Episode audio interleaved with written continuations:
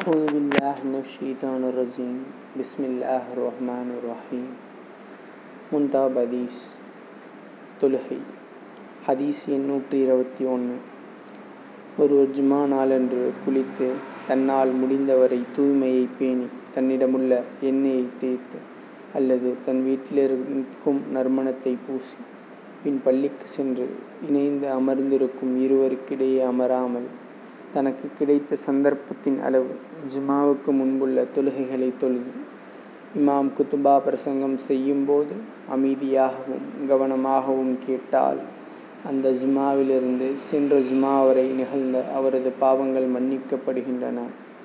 என்று நபி சொல்லா அலிஸ்லாம் அவர்கள் கூறியதாக ஹஜ்ரத் சல்மான் ஃபாரிசிர் அலி அல்வாஹன் அவர்கள் அறிவிக்கிறார்கள். நூல் புஹாரி